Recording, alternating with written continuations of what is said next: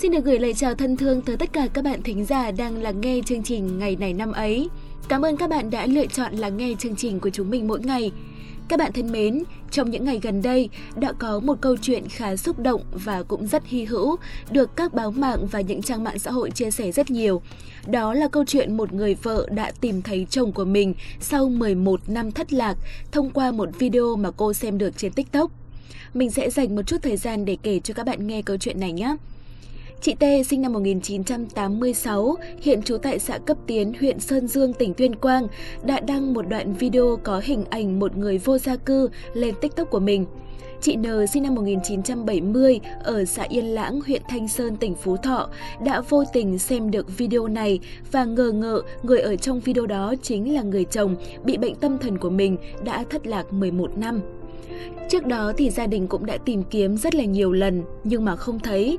Cũng đã vài lần chị N có xem một số đoạn clip ở trên mạng, đôi khi thấy người đó giống chồng mình, tìm cách liên hệ và đến tận nơi nhưng mà không phải. Sau khi xem được video của chị T, chị N đã nhắn tin vào tài khoản của chị T và nhờ chị T xác nhận xem người đàn ông ở trong clip đó có hình xăm ở ngực trái hay không. Sau khi chị T tìm được và kiểm tra, chụp thêm hình ảnh gửi qua, chị N xác nhận đó chính là người chồng đã đi lạc 11 năm của mình. Ngày 11 tháng 5 thì gia đình của chị N đã từ Phú Thọ đi tới Tuyên Quang để đón người thân về đoàn tụ. Quả thực là một câu chuyện rất xúc động và cũng rất bất ngờ đúng không ạ? Bằng cách chưa từng nghĩ đến, gia đình đã có thể tìm lại được người thân của mình. Cái này quả đúng là duyên số. Đồng thời, thông qua câu chuyện này, người ta cũng có thể thấy rõ được một phần sức mạnh của mạng xã hội. Chẳng thế mà trước nay có rất nhiều gia đình cũng đã đăng tin tìm người thân thông qua các trang mạng xã hội. Một lần nữa xin được chúc mừng gia đình của chị N đã được đoàn tụ sau 11 năm.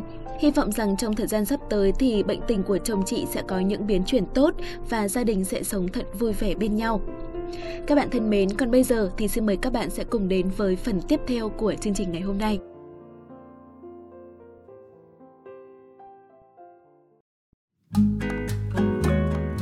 Các bạn thân mến, ngày 18 tháng 5 là ngày thứ 138 trong năm. Chúc tất cả các bạn có sinh nhật trong ngày hôm nay sẽ luôn vui vẻ và gặp nhiều điều may mắn. Chỉ cần có đôi chút may mắn và nhiều phần cố gắng thì thành công sẽ không còn xa. Chúc cho tất cả những ước mơ của các bạn sẽ từng bước trở thành hiện thực. Tiếp theo đây sẽ là một câu danh ngôn được lựa chọn để gửi tặng cho các bạn trong chương trình ngày hôm nay. Câu danh ngôn đó như sau. Tình yêu thương là một điều kỳ diệu. Bạn chẳng bao giờ phải bớt yêu người này để dành tình yêu cho người khác. Yêu thương bao giờ cũng đủ cho tất cả. Bạn thân mến, tình yêu thương có lẽ là điều tuyệt diệu nhất trên thế giới này. Nó giúp xóa nhòa mọi khoảng cách, xóa bỏ sự thù hận, xóa tan những nghi ngờ.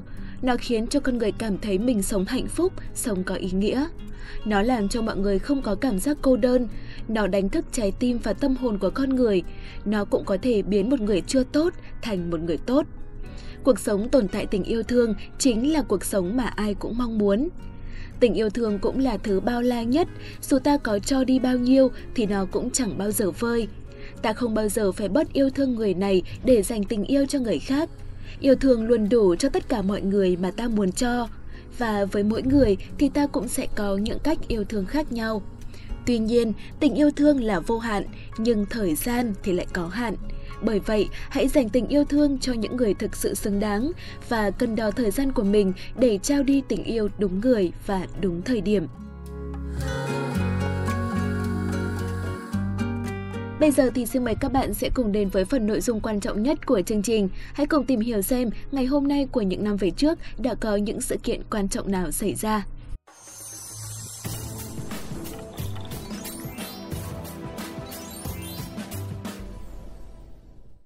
Chào mừng các bạn đã đến với chuyên mục Ngày này năm ấy. Hôm nay ngày 18 tháng 5, ngày thứ 138 trong năm và như thường lệ, Thảo Nguyên và Quốc Đạt sẽ đồng hành cùng các bạn. Ừ, anh nhớ mùa đông ấy khi đôi mình vẫn bên nhau.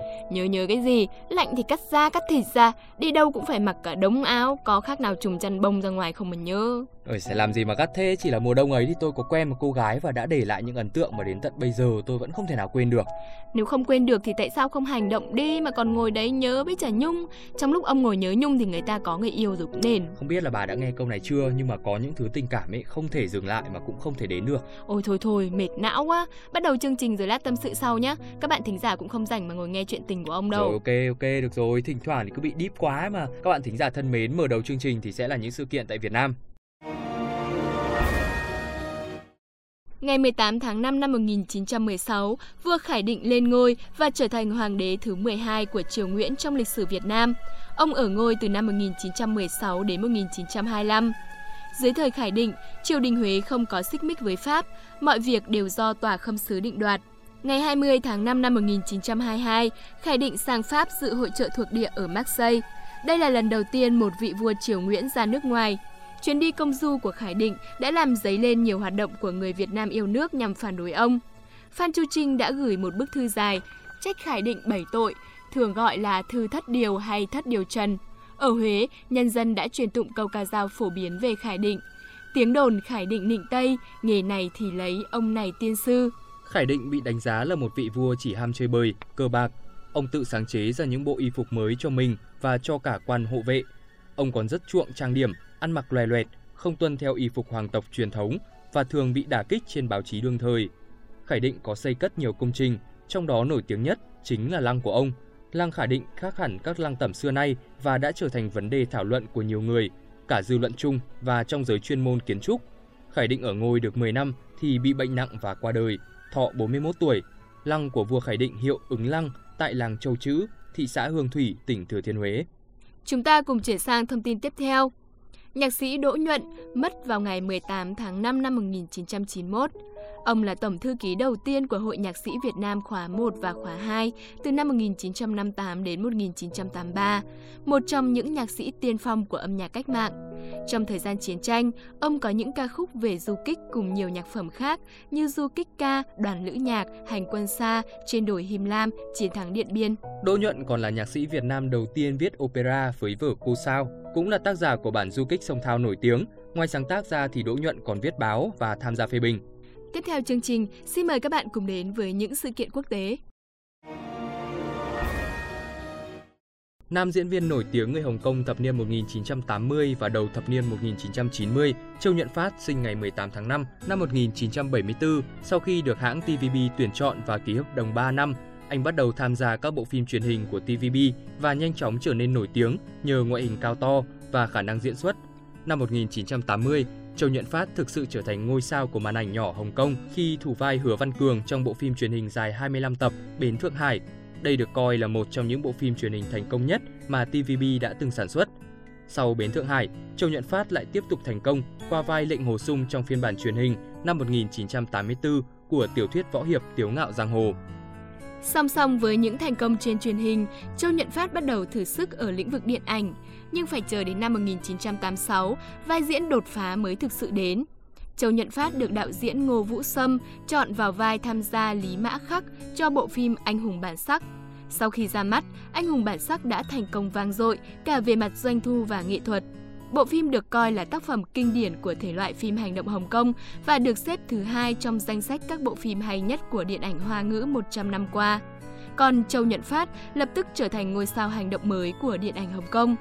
Năm 2000, Châu Nhận Phát tham gia bộ phim võ hiệp Ngọa Hổ Tàng Long của đạo diễn Lý An. Năm 2006, Châu Nhuận Phát đóng cặp cùng Cùng Lợi trong bộ phim Hoàng Kim Giáp của đạo diễn Trương Nghệ Mưu và được đề cử giải nam diễn viên chính xuất sắc nhất tại Giải thưởng Điện ảnh Hồng Kông. Đây là lần thứ 13 ông được đề cử giải thưởng này và đang là người giữ kỷ lục về số lần đề cử. Tiếp theo sẽ là một sự kiện đến từ làng giải trí xứ Kim Chi. Nam ca sĩ Hàn Quốc Tae Yang sinh ngày 18 tháng 5 năm 1988. Tae Yang bắt đầu thực tập tại YG Entertainment vào năm 12 tuổi. Sau 6 năm tập luyện, anh ra mắt lần đầu với tư cách là thành viên ban nhạc nam Big Bang vào năm 2006. Album đầu tiên của họ, Big Bang Vol 1, tỏ ra khá thành công, trong đó bao gồm cả ca khúc bài hát solo đầu tiên của Tae Yang, My Girl. Tuy nhiên, nhóm chỉ thực sự đột phá với sự ra mắt ca khúc Lies trong mini album đầu tiên Always. Ca khúc đứng đầu gần như mọi bảng xếp hạng ngay sau khi được phát hành. Cùng với việc vượt qua khuôn khổ hip hop của Big Bang, thì Yang chủ yếu đưa những ca khúc có xu hướng R&B vào album của anh và khẳng định đây là phong cách của chính anh. Album phòng thu đầu tiên của Taeyang, Solar, được chính thức ra mắt vào ngày 1 tháng 7 năm 2010. Trong ngày đầu tiên album Solar của Taeyang ra mắt, 30.000 bản đặc biệt của album được tiêu thụ một cách chóng vánh. Album sau đó được phát hành trên iTunes và xếp ở vị trí số 2 trên bảng xếp hạng các album R&B soul hàng đầu của iTunes tại Hoa Kỳ và số 1 tại Canada, đưa anh trở thành nghệ sĩ châu Á đầu tiên làm được điều này. Thành công của Solar giúp Thế Giang giành hai giải nghệ sĩ nam xuất sắc nhất tại Mnet Asian Music Award năm 2010 và Seoul Music Award. Năm 2012, chứng kiến sự thành công của Big Bang với mini album thứ 5 Alip khi họ giành giải thưởng nghệ sĩ của năm tại Mnet Asian Music Award năm 2012. Tê Giang cũng cùng nhóm tham gia chuyến lưu diễn thế giới đầu tiên Alip Galaxy Tour 2012, đi qua 21 thành phố thuộc 13 quốc gia và vùng lãnh thổ. Thông tin vừa rồi thì cũng đã kết thúc ngày này năm ấy hôm nay. Xin chào và hẹn gặp lại trong những số phát sóng tiếp theo.